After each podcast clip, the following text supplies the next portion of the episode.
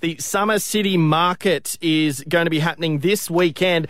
It's taking over Maud Street with market stalls, live music, delicious food, and extra fun and games for the whole family to enjoy. Uh, returning to the traditional last week of summer. Geez, summer's really going off with a bang, isn't it?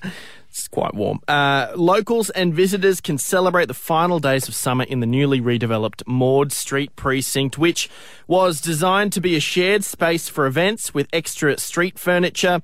Uh, stage areas and improved lighting. You can snap up the best summer sales along Maud Street and beyond at the Summer City Market this Friday, the 24th of Feb.